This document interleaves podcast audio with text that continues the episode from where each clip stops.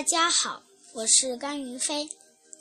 我今天给大家讲一则寓言故事：青蛙和上帝。春天来临的时候，一只住在沼泽里的青蛙把山搬到了附近的山上。它在一处风景秀丽、土地湿润的地方搭了一个小屋，过着神仙般的日子。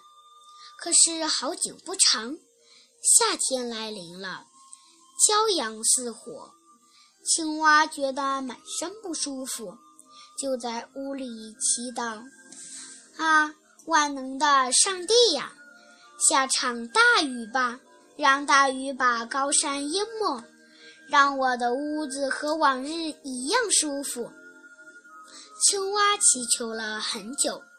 可是天上一滴雨都没有下，青蛙生气了，就骂起来：“上帝，你怎么这么没有良心啊？你要眼睁睁地看着我死吗？”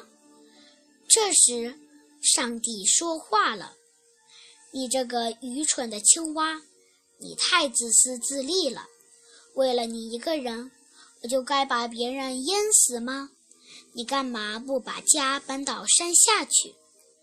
有的人除了自己，讨厌一切，只要自己舒服，就不管别人死活。